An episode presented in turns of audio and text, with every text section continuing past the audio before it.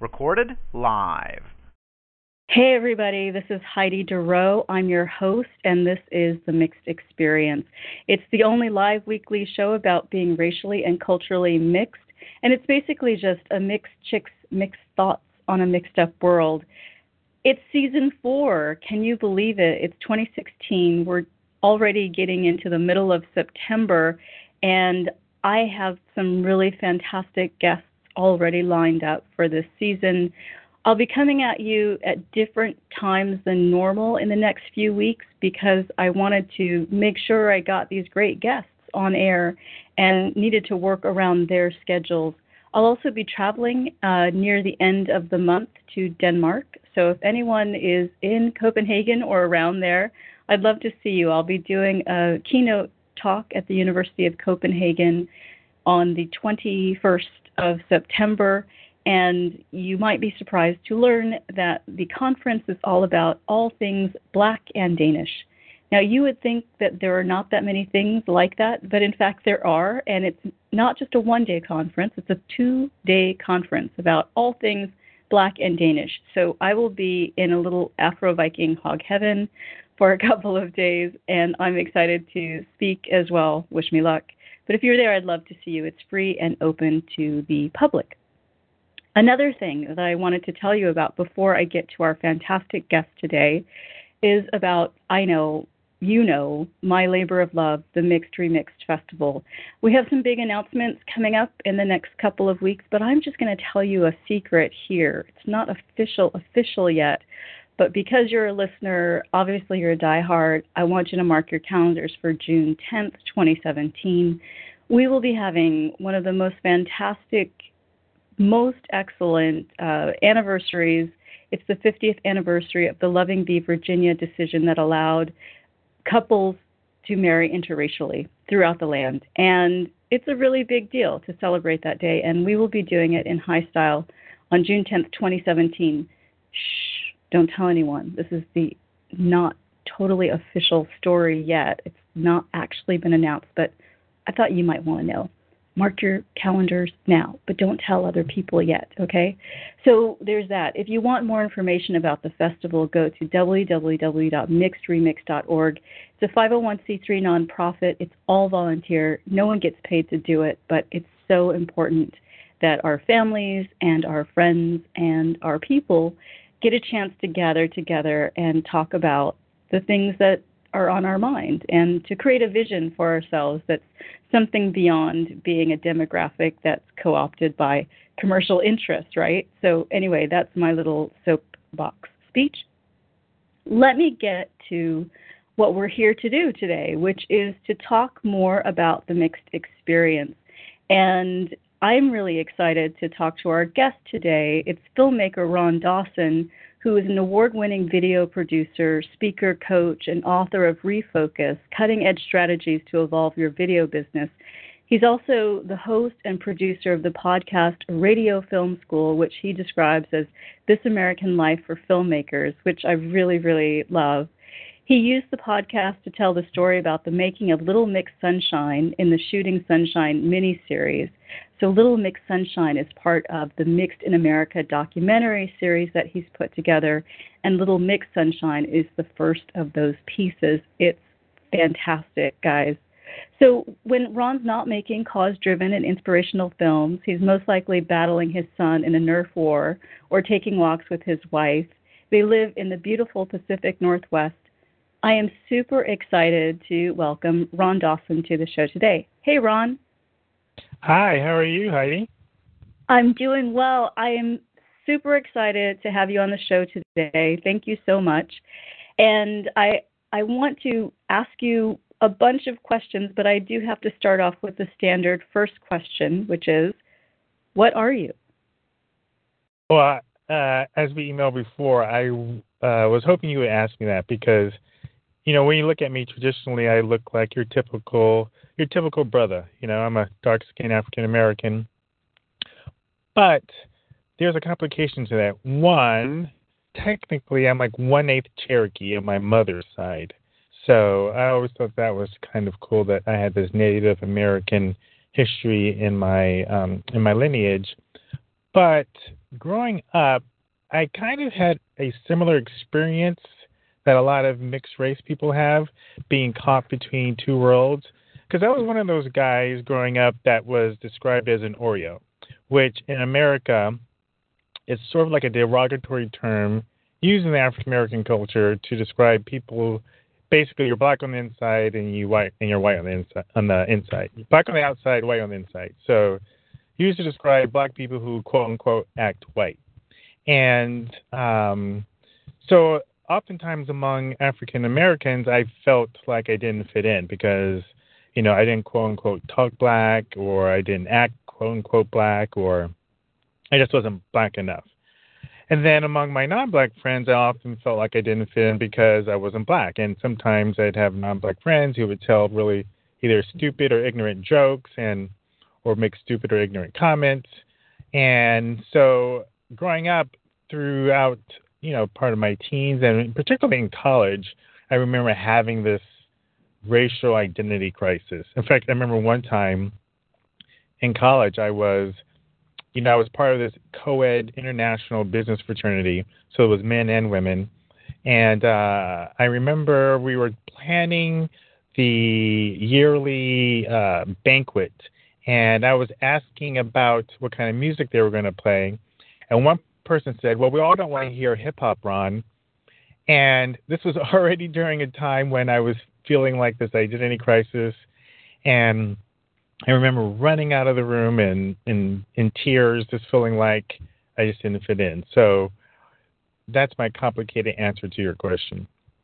Well, it's such a perfect answer because I think it is that complicated for a lot of people that sure. They're still, and I don't know your age, but I'm 47. And so that experience that you had of getting to college and, you know, this is supposed to be one of the most open experiences you have where people are having investigations into new ideas and intellectual curiosity.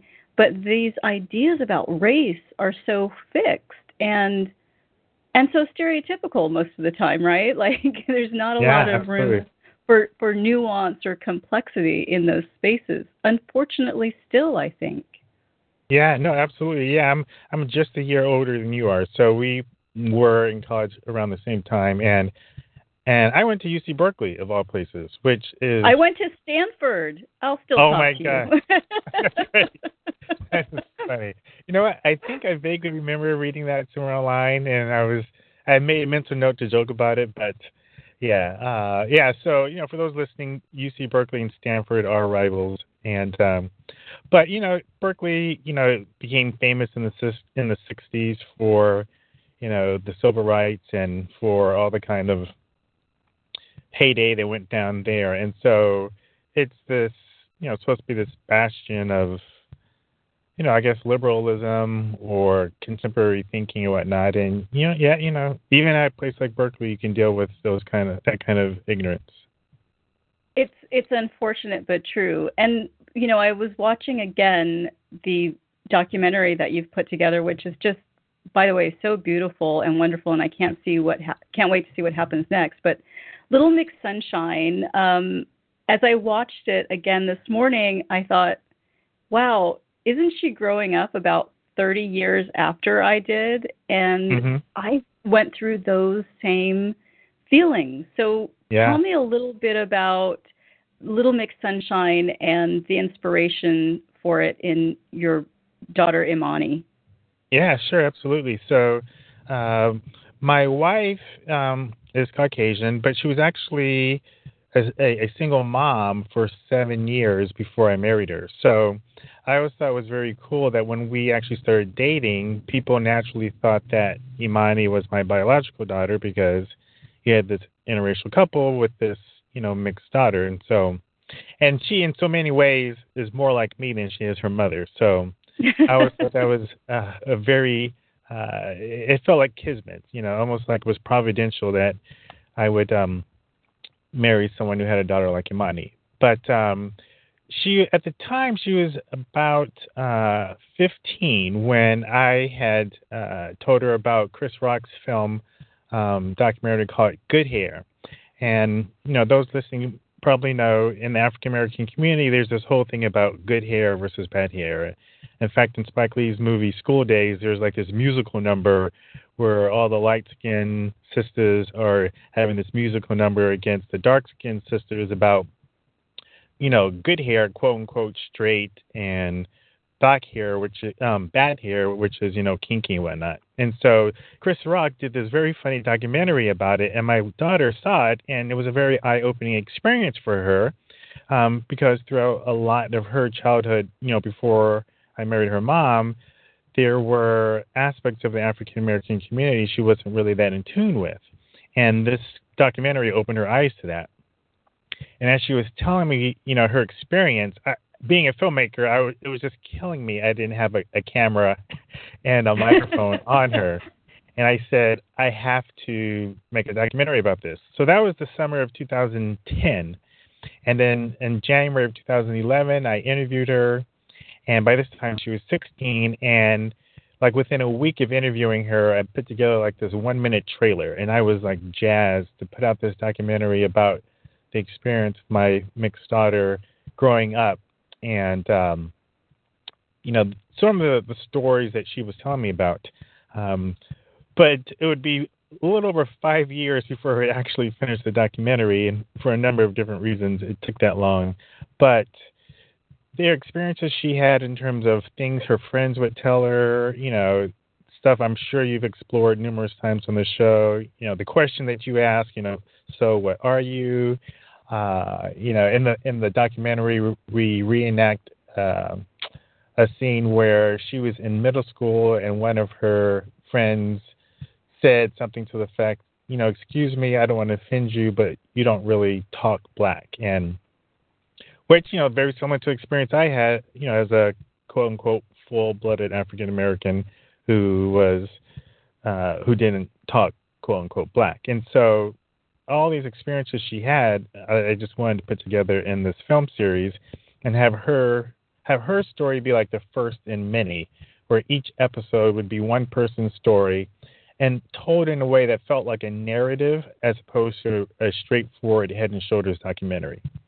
Well, this is what I really liked the most about the piece, because obviously, you know, I am always on the lookout for films and documentaries, as well as, you know, feature narrative films to be able to screen at our annual Mixed Remixed Festival. And one of the frustrating things I found is that most of the work that people are doing in this area, and when I say that, I mean stories about mixed-race people, experience, mixed-race families, is mostly documentary. So it has that confessional, the way you described it, that, you know, headshot kind of documentary. Which is not to say those aren't powerful stories, but you've actually done this in a really beautiful and artistic way that I think makes it much more immediate. Can you describe to us a little bit about the decision you made around that and what you actually did in the documentary? Sure. So, you know, like I said, I wanted the film to feel like more like a narrative story as opposed to a traditional documentary. So at the time, when I interviewed Imani, it was completely an audio interview. I did not actually interview her with a camera. So one that interesting. I didn't realize that at all. Yeah. And I cover this in my podcast. I would actually do it differently in the future. But the reason why I did that was to force me as an artist and as a filmmaker to create what's called B-roll. So like whenever you watch like a news program, and you hear it's a person talking, but you cut to a scene of them doing something else, that's B-roll. So that's essentially where you hear someone saying one thing, and you see scenes that either kind of match what they're saying, or you see some other kind of scene. So you have a voiceover. And so by only interviewing her with audio, it forced me to create B-roll to match everything that she was saying. And so we stage reenactments of some of the things she talked about. I used a combination of actual video footage. You know, being the daughter of a filmmaker, there were plenty of projects that I've done throughout the years where she was star, whether she liked it or not. And so, and she's a musician, so I did a music video with her, so I used scenes from that. video clips from other videos that I've shot for clients or personal projects where she was in it.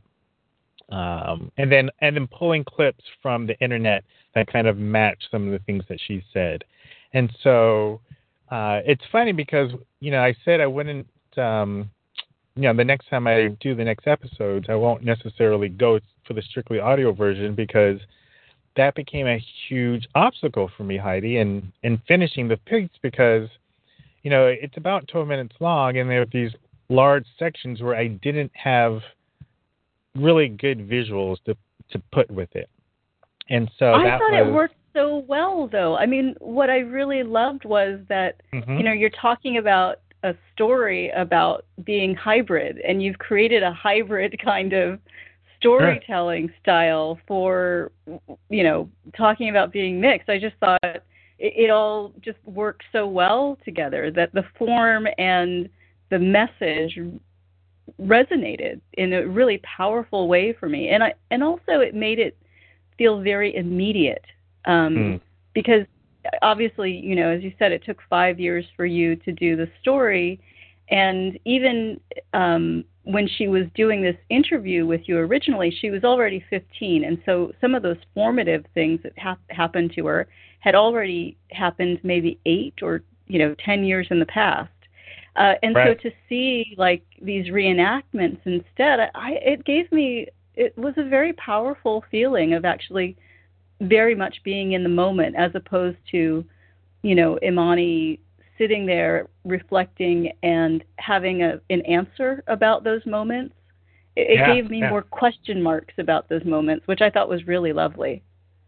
Thank you. I liked your insight into that. And, you know, it's funny how it developed because, you know, I had always planned to have the reenactments. And, you know, last summer I had, you know, shot it. And I thought it was kind of apropos that we shot the reenactments on the 1-year anniversary of the shooting of Michael Brown here in the States. So mm-hmm. I just thought that was kind of poignant because it was obviously his death and shooting is an issue about blacks versus whites in this country. And then that was August 9th. And I actually released the video online exactly 1 year after that on August 9th of this year.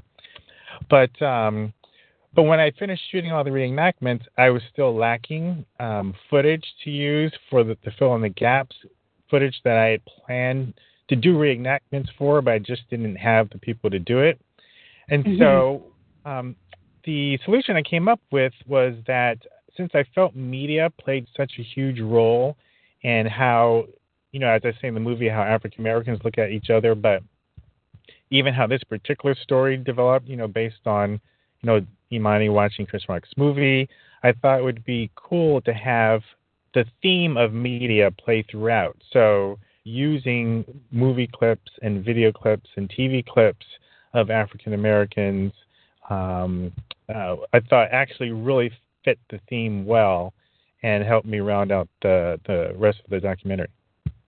As I was watching it, I kept thinking, okay, when I see those clips, I'm thinking, yeah, she's biracial. Yeah, she's biracial. How come no one's talking about it? You know, those are the kind of moments I had growing up when I would see media images and I'd think, wait a minute, I know that she's mixed like me, but no one is saying this. Why aren't they saying it? It's so confusing. So I really love those moments as well. Hey, I'm glad. What, as a dad, did you learn from engaging in this project about your daughter? I think one of the things I found really eye-opening was, you know, because I finished, she's 21 now, and so I finished the project, and the end of the film has some scenes of her today. And, you know, talking, and over the end credits, you hear an interview with her that I did, you know, well, I did it last year, but, you know, she was, at the time, she was, you know, 20 right at that time. And so we, you know, asking her how she felt now versus then.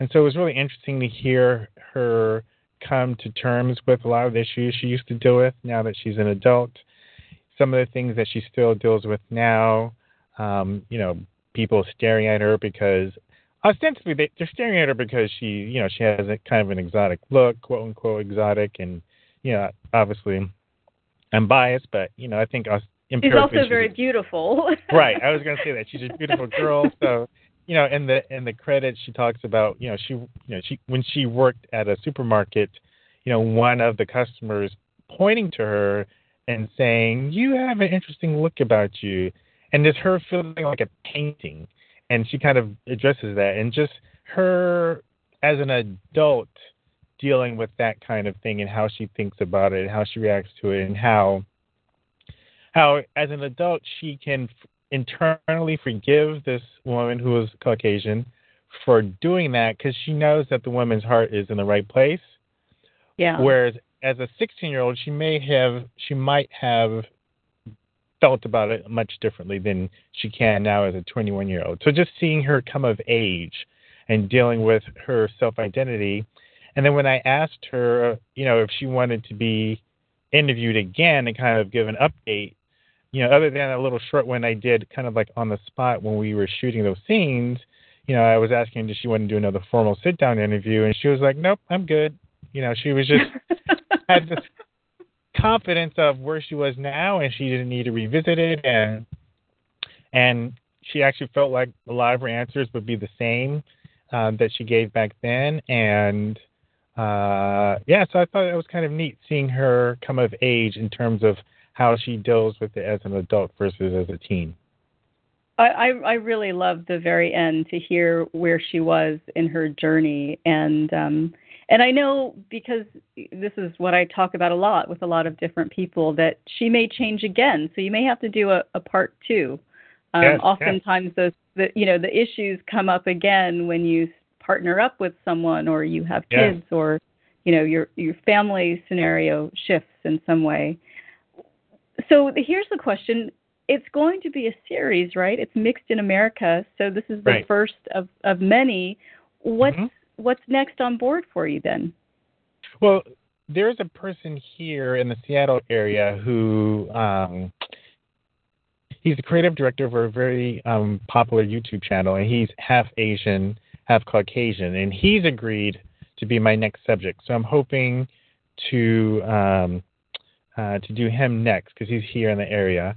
And I've contemplated making a podcast version of some of the stories because, one, it takes a long time to do a film, for one. Yes. And two, doing something kind of similar in the NPR This American Lifestyle I do my other podcast in, where it's kind of story-driven versus straight-off interview-driven. But, you know, with everything that's going on, I don't see how the time goes. But, you know, and a direct answer to your question, you know, doing this other gentleman is something I want to do. And, you know, I actually interviewed when I was back in Atlanta, because I was living in Atlanta when I first interviewed Imani. And I actually have in the can, as they say, another audio interview with a woman who's half Caucasian and half Hispanic. But what's interesting about her story, and I might have to go back to Atlanta to film stuff, but on her Hispanic side, her mom is half Dominican Republic, half Puerto Rican and half Mexican. And then there's actually a lot of internal dynamics between the Puerto Rican and Mexican side of her mother that is really fascinating. Even more fascinating than the white side of her dad is this. I mean, I guess technically it's interracial, but because it's Puerto Rican versus Mexican, and obviously, you know, those are two different types, you know, people types. But that interracial aspect of her mother's side was something that was very interesting, and so that's something I have in the can that I want to go back to. So really, you know, since this is a labor of love, it's just a matter of finding the time between, you know, paying the bills and doing the work that pays exactly. the bills. Exactly. Finding the time and the money exactly. to do the thing that right. you love. Right. Well, which is really a big reason why it took me 5 years to get it done. It was just, you know, first it was dealing with, you know, a teenage daughter who didn't want to do it anymore, and then just finding the time to really do it. So. Well, it's Black a fantastic piece. I'm very certain that it has to continue because we're going to be looking out for the next thing and the next thing. I think it's a wonderful way to tell the story, and it's something that I haven't seen anyone do yet for these stories, which are incredibly diverse, as you just talked about in the subjects that you're looking at using for your next pieces as well. There are so many stories, and there's not just one story about the mixed experience. That's what's so exciting about it. Yeah, absolutely. Well, I hope you'll keep me in touch about developments, because we do have this film and book festival that happens every year, and we're always looking for things to screen. So it would be wonderful to share it with an audience like that. Yeah, absolutely. I definitely hope to have the next one done before that, and and keep the series going, because the feedback on it so far has been really wonderful. Well, I'm going to keep spreading the word because I'm in love with it, and I really appreciate the work that you've done on it, and the artistry with it, right? I mean, I get frustrated when we're just doing confessionals, but this is a real artistry to the story, and I think it can draw a lot of people in that way, which is great. So thank you. Yeah, thank you. I appreciate it. Ron, it's been great to talk to you, and I hope I will talk to you again very soon. Thanks for joining me today. Thanks for having me, Heidi. I really appreciate it. Okay, bye-bye. Bye. Well, you guys, you have to make sure you check this out. Ron Dawson, his project is called Mixed in America. You can find him at mixedinamerica.wordpress.com. The first installment, Little Mixed Sunshine, is on the website as well as Vimeo, so you can catch it there. It's really, really fantastically done, and I can't wait to see what he does next with the next subjects that he's interviewing. We really deserve these stories, I think. So, yay, go check it out, Mixed in America. You can also find Ron at Dare Dreamer FM. That's his Twitter handle, or at Mixed America TV as well. Check out his podcast as well. Excellent stuff.